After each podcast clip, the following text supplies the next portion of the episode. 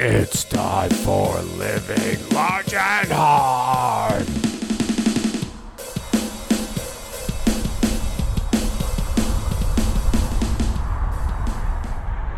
Hi there. Welcome to the Living Large and Hard podcast. As you can tell from the traffic in the background, we are high above Route 309 here in the Skybox, Allentown, Pennsylvania. Today I'm going to talk to you about the tale of Whore Island.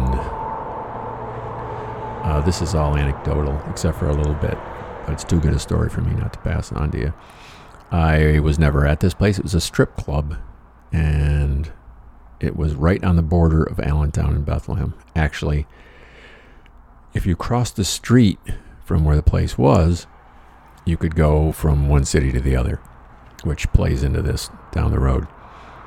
Now, this place was on a little triangular piece of land, and it was quite the optical illusion. I mean, I went by this thing for years and years and years. It changed names pretty constantly. The only two that I could remember was called Bada Bing, Bada Boom, Goodfellas. I think before that it was just called Goodfellas. And at the time of the incident, we're going to talk about it. It's called Scooby's. But it looked like a full-size building. It was 2 stories. It was this triangular piece of land. And other than driving by it, the only thing that I had ever to do with it. Oh, I didn't come up with the name Whore Island either, which makes me very, very sad, because it's such a great name for a strip club. And the fact that it was this little triangular thing surrounded by, it was a triangle, so how many streets do you think it was? Right, 3. Anyway, so I would drive by there after working in Bethlehem. The place was supposed to close at midnight, so I would, where I was working, would close, at 11 or around there. And I would drive by, and I would occasionally see some of the dancers outside smoking with their elevated stripper footwear and very revealing, I don't know what you'd call it. It wasn't quite a thong, but you know what a stripper looks like. Give me a fucking break. Anyway, even in the winter, they'd be out there smoking, and they would have their thong, short skirt, whatever, and a jacket, and it looked like they weren't cold. I didn't really get it.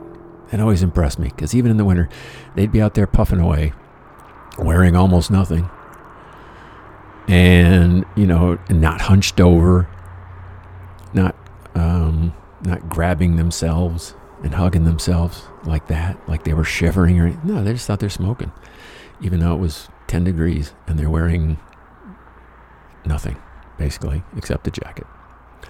So anyway, that's all I had to do this place, but it's just always fascinating, this little Whore Island. And there was all these nuisance complaints all the time about being open late, fights, that kind of stuff, near nude women outside, which I can attest to. And at one point, there was a shooting, and it became the nail in the coffin for the place. But it became like the bullets in the body for the guy that died. But he got actually shot across the street in Bethlehem, and then wandered across the street and died at Scooby's. So that became a source of controversy. The Allentown cops like, that motherfucker's yours. He got shot over there. We don't care that he died over here. So they fought over that for a bit. And it turns out that the suspect, who managed to get away for a year, was named Ulysses. What a great fucking name that is. Rodriguez. But his nickname is Slime. Ulysses Slime Rodriguez. One of the all-time great names. So they finally catch Slime, and the club gets closed up. And then, while it's closed, somebody lights a motherfucker on fire. So, not too obvious. And that was really the death knell of Horror Island. And a developer bought it and ended up tearing it down. And this is where the illusion part came in, because all he put up was a digital billboard.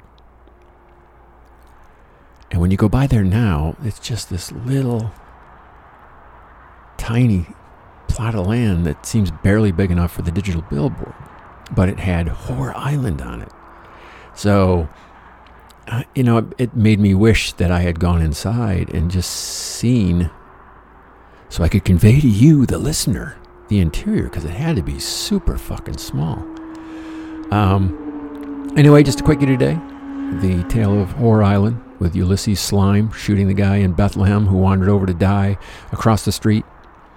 And the place that looked like a regular place, size place, but when they tore it down, it turned out that it couldn't have been a regular size place, and got set on fire and ended up being digital billboard support plot of land. So there's that. SoundCloud, Stitcher, Spotify, iTunes, Overcast, Micromax Marvin on Facebook, Living Large and Hard on Instagram, and as always, as we leave, let's listen to traffic from Route 309, which we are high above here at the Skybox, Allentown, Pennsylvania. Thanks for listening. Any feedback on any platform. Love it.